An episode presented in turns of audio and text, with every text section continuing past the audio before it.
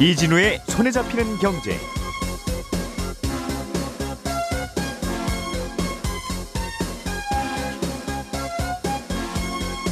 안녕하십니까 이진우입니다. 지난해 우리나라 근로자들의 퇴직연금 평균 수익률을 계산해 봤더니 연 2.6%였습니다. 퇴직연금이 안고 있는 이 낮은 수익률에 대한 구조적인 고민 잠시 후에 자세하게 전해드리겠고요. 전기차를 사는 분들은 나라에서 보조금을 주는데 이게 보조금 예산이 남아 있더라도 못 받는 경우가 왕왕 있습니다. 전기차 사기 전에 소비자들이 미리 좀 알고 사셔야 되는 건 어떤 것인지 이 내용도 자세하게 전해드리겠습니다. 편의점에서 물건을 사고 난 다음에 카드나 현금이 아니라 비트코인으로 결제를 가능하게 한다는 것 이게 우리나라에서도 추진되는 모양이에요. 어떻게 해석해야 될지도 전해드리겠습니다. 4월 5일 월요일 손에 잡히는 경제 광고 잠깐 듣고 바로 돌아오겠습니다.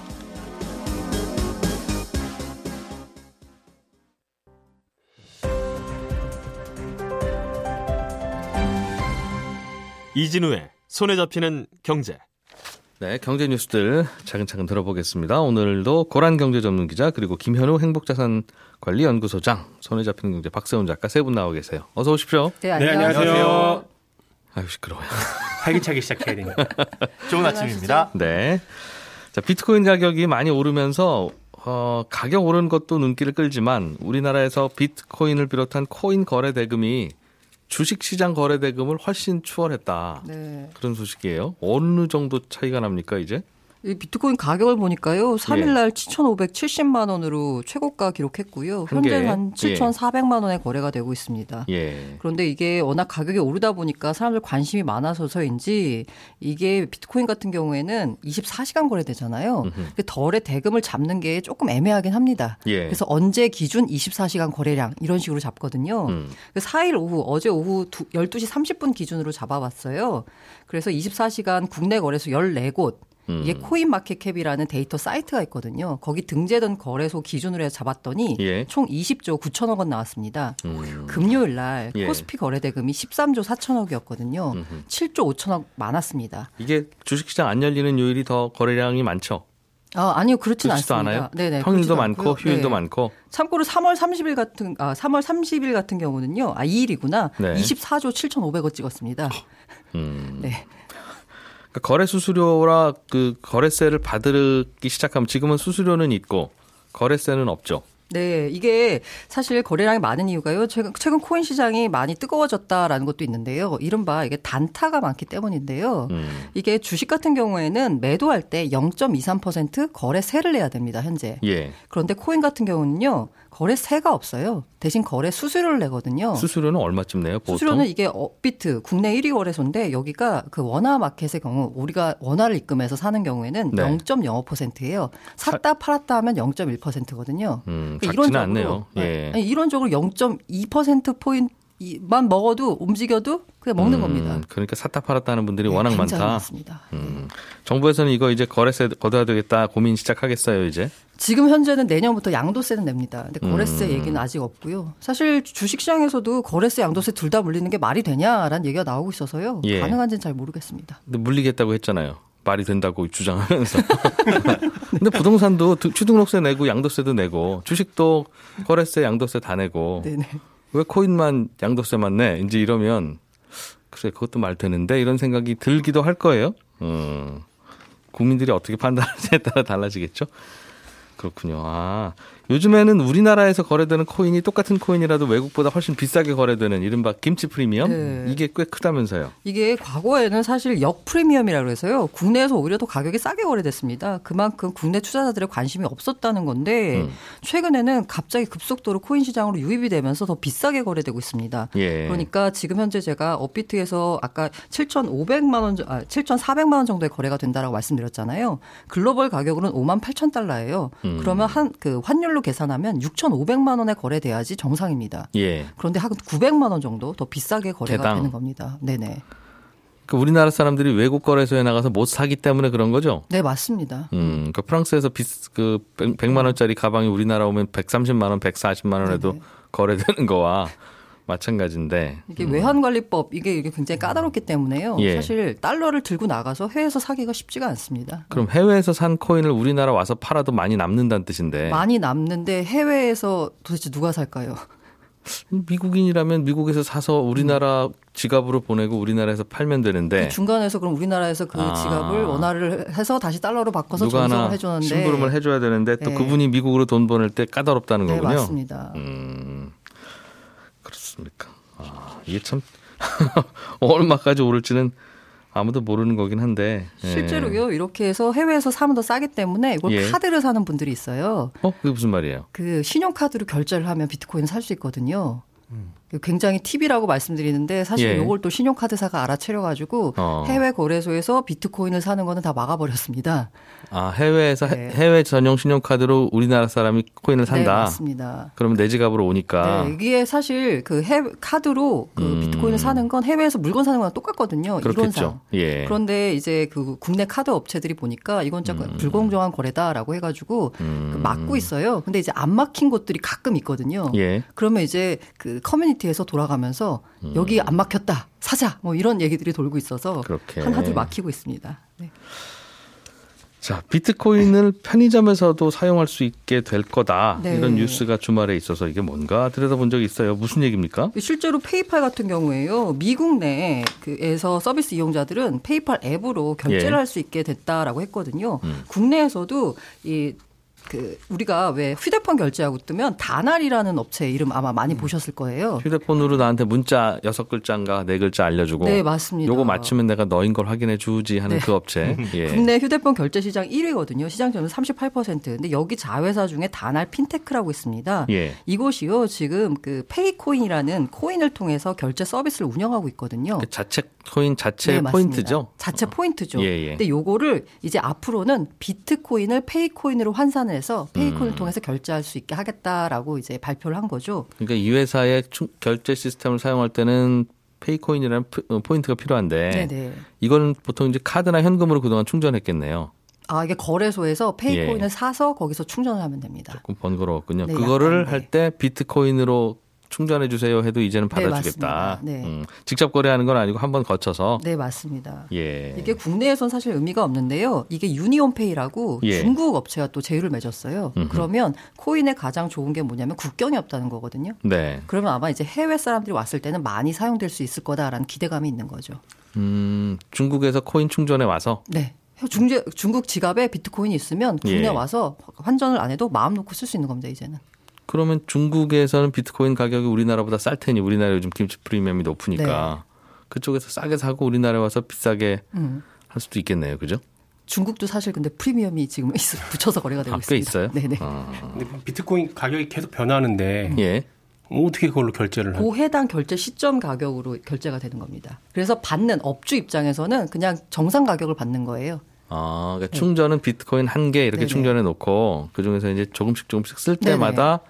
그럼 비트코인 0.01개를 쓰신 건데 네, 이분은 네, 맞습니다. 그거의 가격은 그때 그때 매분 다르다. 네. 음. 눈치 잘 보고 결제해야겠네요. 복잡은 한데 보통 이렇게 한다고 하면 그 자체가 화제가 되고 또 홍보도 되니까 음. 여러 업체들이 아마 저희도 받습니다라는 보도 자료를 많이 낼 거예요 앞으로는. 자 다른 뉴스로 넘어가 보죠. 퇴직연금 근로자들 입장에서는 이게 내 퇴직금이 되고 내 노후의 자산이 되는 건데. 네. 예전에는 그냥 회사에서 넣어주고 회사 사장님이 나중에 김대리 퇴직할 때 받아가 이제 하는 거였죠. 그렇습니다. 요즘엔 퇴직연금이라고 해서 금융회사에 맡기고 금융회사가 굴리는 경우, 네. 내가 굴리는 경우 따로 있는데 음. 수익률이 한 2%밖에 안 나왔다. 이게 문제인 거예요. 그러니까. 네. 근데 사실 이게 문제냐라고 봤을 때 그렇게 큰 문제는 사실 아닙니다. 그러니까 아, DB형, DC형 뭐 이렇게 여러 가지 유형이 있는데 퇴직연금이라는 거는 회사에서 주머니를 별도로 두고 회사가 문을 닫더라도 너희들 퇴직금은 지켜줄게 하는 안전장치거든요. 예. 그런데 그 안전장치를 두 가지로 둡니다. 아, 회사가 아, 줘야 될 법정 퇴직금을 어떻게든 근로자가 퇴직 시점에 맞춰주는 회사가 음. 책임지고 수익이 잘 나든 못 나든. 그러니까 수익이 잘 나면 회사가 그냥 가져가는 거고 네, 나머지는. 네, 수익이 못 나면 회사 돈으로 추가로 채워주는 거고. 맞습니다. 그러니까 수익이 잘 나도 음. 근로자의 퇴직금은 전혀 변함이 없는 게 DB형. 예. 그리고 그게 아니라 1년에 한 번씩 한 달치 월급을 어, 직원이 관리할 수 있는 계좌로 넣어주는 게 DC형. 예. 근데 그건 음, 직원이 그 계좌로 받으니까 직원이 관리를 잘해야 돼서 수익이 잘 나면 퇴직금이 많아지는 거지만 수익이 안 나면 퇴직금이 적어지는 거겠죠. 음. 이거는 이제 수익률이 굉장히 중요한데 예. DB형 같은 경우에는 수익률이 아무리 낮아도 어쨌든 내가 받아갈 퇴직금은 똑같으니까 근로자가 사실 걱정할 부분은 없습니다. 회사에 회사에서 걱정할 일이라 그렇죠. 이거죠? 속 쓰린 건 회사죠. 예. 예. 수익이 잘 났으면 좋겠는데 음. 뭐 예적금에 거의 몰빵되다 보니까 수익이 음. 잘날 수가 없는 거죠. 수익이 못 나는 이유는 말씀하신 바로 그 조금 전에 그 표현. 예. 대부분의 퇴직금 재원을 굴려야 되는데 네. 불편하기도 하고 귀찮기도 하고 리스크도 있으니까 그렇죠. 사실 굴릴 일이 없어요. 이유가 회사 입장에서는 뭐 뭐냐면 잘 굴려야지 안 그러면 손해 보잖아요. 그렇죠. 그런데 회사 돈이긴 하잖아요. 예. 회사 돈인데 별도로 일반 계정이 아닌 퇴직연금 계정에서 굴러가는 돈이긴 한데 예. 이걸 잘 굴리면 회사가 부담이 조금 줄어듭니다. 그러니까 인건비가 좀 덜 드는 느낌인 거나 마찬가지죠. 그 최소한 김대리가 승진하면서 매년 연봉이 올라가는 비율만큼은 그렇죠. 퇴, 회사가 굴리는 퇴직연금도 그 정도 수익률은 걷어야 나중에 김대리 퇴직할 때 주잖아요. 맞습니다. 특별한 손해 없이. 네. 그만큼도 못 굴린다는 거 아닙니까? 그만큼도 못 굴립니다. 굴리려고 해봐야 사실 그걸 관리하는 직원이 어 오늘 요즘 예적금이 1%밖에 안 나오는데 예. 대표님 이거 좀 공격적으로 어디 저 미국 주식형 펀드에다 투자 좀 해보겠습니다. 네. 해서 그래 해봐라 했는데 손해가 나면 이건 또 누구의 책임일 것이며 수익이 잘 난다고 해도 그냥 박수 몇 번 받고 칭찬 몇 번 듣고 끝나는 거라서 아. 직원도 부담스럽고 음. 그다음에 이 부분을 결정할 대표나 뭐 주주 대표도 김대리 퇴직할 땐 난 대표도 아니고 예. 내가 책임질 일 아닌데 그러니까 왜 내 임기 때 이걸 골치 아프게 열심히 굴려야 되냐 맞습니다. 그 고민인 거죠. 네. 그래서 이 부분은 거의 방치되다시피 하고 어, 예적금 같은 원리금 보장 상품으로 치중될 수밖에 없는 게 사실은 지금 현실이다. 어, 그렇게 보시면 되죠. 그럼 공격적으로 굴리면 전부 다 코스닥 주식으로 할 수도 있어요? 아, 주식으로는 못 합니다. 그러니까 주식형 펀드로 들어가는데 예. 지금 고를 수 있는 상품 자체가 제한적이에요. 어, 이 간접 투자 상품, 펀드나 음. 아니면 뭐 ELF나 뭐 이런 것들로 들어갈 수가 있는데 100%? 예. 음. 100%는 들어갈 수 있습니다. 들어갈 수는 있는데 에, 그게 뭐 좀 제한적이고 예. 그게 또 반드시 수익이 난다라는 보장도 없고요. 하기야 high risk가 항상 high return이고 high return은 high risk니까. 그렇습니다. 그래서 국회에서는 네. 알겠는데 그래도 아무도 신경 안 쓰고 회사 거는 회사가 방금 말씀하신 그 이유로 신경 안 쓰고 네. 근로자들은 당장 내가 받을 수 있는 돈이 아니다 보니까 신경 안 쓰고 네. 사실은 신경 써야 되는데 그렇죠. 그러다 보니 그냥 다 예적 금액 같은 데만 놓여 있으니까 뭐 이자 해봐야 얼마 되지도 않고. 네. 음, 그래서 아예 처음부터 특별한 말이 없으면 좀 어느 정도 일정하게 위험 자산도 담고 해서 좀 굴리는 걸로. 네. 그걸 디폴트 옵션이라고 한다면서요? 맞습니다. 가입 당시에 그냥 사전에 약정을 해두면 알아서 금융사가 공격적으로 투자해줄게 혹은 예. 뭐 안정하게 투자해줄게 어쨌든 핵심은 펀드로 굴려줄게라는 건데 예적금에만 넣어놓지는 마라 제발. 네. 예. 어, 일본 문제가 그렇게 해서 수익이 반드시 난다는 보장도 없을 뿐더러 예. 음, 관심이 없는 분들은 그렇게 하나 예적금을 하나 똑같이 관심 없거든요. 음. 나중에 가서 관심 없이 쭉 봤는데 30년 후에 봤더니 마이너스더라. 음. 책임은 그럴 수도 있죠. 예, 근로자입니다. 음. 그리고 또 한 가지는 이런 펀드 공격적으로 운용되는 펀드일수록 수수료가 비싸요. 음. 그러니까 이게 금융회사들이 우리 우리 퇴직금 걱정이 아니라 그렇죠. 자기가 수수료 좀 더 벌려고 이러는 거 아니야? 이제 하는 그런 의혹. 네, 제가 삐뚤어진 눈이어서 그런지 모르겠는데 제 눈엔 그렇게 보입니다. 네. 실제 지금 현재 DC형 운용을 잘 하고 있나요? 아, 운용이라고 보기에는 그냥 펀드에 담아놔요. 일반적으로 우리가 음. 은행이나 증권사 가면 가입할 수 있는 펀드들 있죠. 네. 그 중에 몇 가지 선택을 하는 거예요. 음. 그러니까 특별히 증권사나 은행이 운용을 잘 해준다라고 음. 보기도 어렵고 음. 결국은 어떤 상품을 선택하느냐는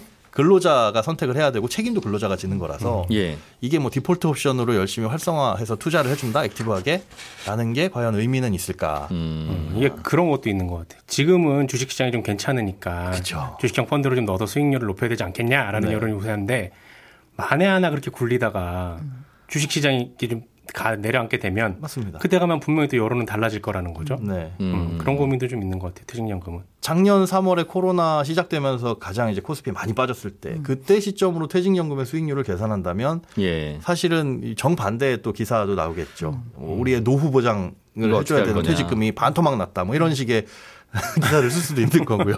음. 그냥 우리 그래도 우리의 미래를 국민연금공단이 굴리는 걸로 맡기고 있잖아요 지금. 우리. 예. 국민연금 매달 퇴직금보다도 더 많이 부으면서 그냥 그들이 잘 굴려주기를 잘해주시죠. 네, 기대하고 있는데 네. 꽤 공격적으로 투자하더군요. 국민연금의 포트폴리오 보니까. 그렇죠. 국내 주식, 뭐 해외 주식 가장 예. 잘 하고 있습니다. 예적금에는 별로 없는 것 같은데 네. 그냥 거기다 추가로 맡기면 안 돼요? 퇴직연금도 그냥 굴려줘. 어, 그러면 좋겠는데 사실은 이제 재원이 다르고 우리가 모든 사람이 지금 제가 알기로는 여기 계신 분들도 퇴직연금 가입 대상자는 한 분도 없는 걸로 알고 있습니다. 네, 없습니다. 네, 없습니다. 공교롭게도. 네. 이러다 보니까 거기에 섞일 수도 없는 거고. 아니, 그래서 요번에. 아니, 그러, 그냥 받아 달라고 그냥. 그러면 좋겠지만 요번에 그래서 나온 게 대안이지만 예. 30인 이하 이제 소규모 사업장, 중소기업에 예. 대해서는 기금형 퇴직연금 제도를 내년 4월부터 도입하기로 이제 국회가 통과가 됐습니다. 기금형. 기금형은 이제 말 그대로 제3자한테 조금 운영 잘하는 누군가한테 맡긴다. 그게 국민연금. 국민연금. 그렇죠. 국민연금한테 맡긴다는 거예요? 아니요. 근로복지공단에서. 아니 국민연금한테 좀 맡겨, 맡겨줘요 좀. 근로복지공단은 잘 못할 것 같은데. 근로복지공단에서 직접 하는 건 아니고 여기 예. 이제 전문가를 또 선정을 하고 어, 심사를 거쳐가지고 거기서 이제 운용을 하게는 됩니다. 뭐 당장은 아니고요. 어, 그런데 이제 음. 당연히 이제 수수료가 들어가죠. 음, 수수료가 들어가는데 그런 것도 이번에 비용이나 이런 것들을 부담을 좀 해주겠다라는 내용들도 담겨 있기는 합니다. 각자 좀 챙겨야 되긴 하는데 아무튼 그런저런 이유로 방치가 되고 있다. 예. 알겠습니다. 전기차 보조금 얘기를 좀 해보겠습니다. 네. 전기차 보조금은 전기차 살 때 나라에서 지자체에서 정부에서 보조해주는 돈인데 그렇습니다. 차값이 9천만 원 이상이면 이제 올해부터는 안 나오죠? 안 나옵니다. 그러면 6천만 원 미만이면 전액. 예. 6천에서 6천 사이면 50% 지급. 보조금의 50%. 그렇습니다. 그럼 보조금은 얼마 정도예요? 보조금은 국가 보조금이 대략 300만 원에서 최대 800만 원이고요. 예. 지자체 보조금 이거 지자체마다 다 달라요. 예. 서울의 경우는 최대 400만 원. 제일 많이 주는 곳을 알아보니까 경상북도 최대 음. 1,100만 원입니다. 그럼 경상북도 가면 1,100만 원 받고 국고 보조금이 최대 800. 최대 800 이니까 1,900만 원까지 나오죠. 근데 일부 기사에서는 예. 요거 다 생략하고 전기차 보조금 최대 1,900만 원 받아. 이렇게 나오는 것도 있는데 어, 이건 다 해당 아니에요. 다르다. 경상북도에 가서 해당 차종을 샀을 때만 받을 수 있는 돈입니다. 음, 잘못하면 한 700만 원 정도, 혹은 600만 원 정도만 받을 수도, 수도 있고. 음. 그러면 이게 보조금 예산이 떨어지면 못 주는 걸 테고. 그렇습니다. 그러니까 이게 7월에 떨어질지 12월에 떨어질지 모르는 거예요. 알 수가 없죠. 음. 그러면 그 전에만 가면 다 받을 수는 있는 겁니까? 궁금한 게 네. 제가 지금 전기차를 살려고 신청하면 네. 올해 받을 수 있을지 없을지도 모른다는 전기차 인기 차종도 있잖아요. 그런 거 있죠. 그럼 나는 그래도 그 차 나올 때 보조금을 받아야 그 차를 살 수 있는데 네. 그차 받을 때쯤 내 보조금 예산이 남아 있을지 여부를 어떻게 합니까? 어, 일단 기본적으로 기본 컨셉은 선착순으로 예. 준다예요. 전기차 보조금은 지자체에서 예를 들어서 올해 저희 지자체에 태, 어, 배당된 건 천 대 정도입니다. 예. 그러면 접수 순으로 음. 음, 그 딜러가 저희 고객이 보조, 보조금 신청하니까 받아주세요라는 이 접수 순으로 네. 나눠주는데 어, 천 대가 다 차면 이제 더 이상 받지는 않아요. 예. 올해 거는 다 나왔습니다라고 음. 봤는데 뭐 여기서 생기는 문제는 뭐냐면 천 대 안에 못 들어가면 그래 올해 못 받는구나 하면 되는데 천 대 안에 들어가도 못 받는 경우는 뭐냐면 신청하고 나서 두 달 안에 차량이 무조건 출고가 돼야 됩니다. 이 규정이 있어요. 근데 요즘 인기 차종은 두 달커녕 한 1년 넘게 걸린다면서요. 그럴 수 있죠. 그러니까 차량이 어느 해에는 어떤 특정 차량에 대해서 주문이 많이 들어올 때 있잖아요. 예. 그런 경우에는 눈치 싸움 잘 하셔야 됩니다. 왜냐하면 음... 먼저 신청한 경우에야 뭐 두 달 안에 받을 수도 있겠으나 네. 그 경우에는 앞에 이미 다른 차량들이 다 가져갔으면 예산을 다 소진했으면 못 받는 거고 예. 남아 있는데 어 내가 계약을 좀 늦게 하는 바람에 내 차가 길게 있다가 나온다. 뭐 음... 석달, 넉달 있다 나온다. 예. 이런 경우에는 보조금을 못 받습니다.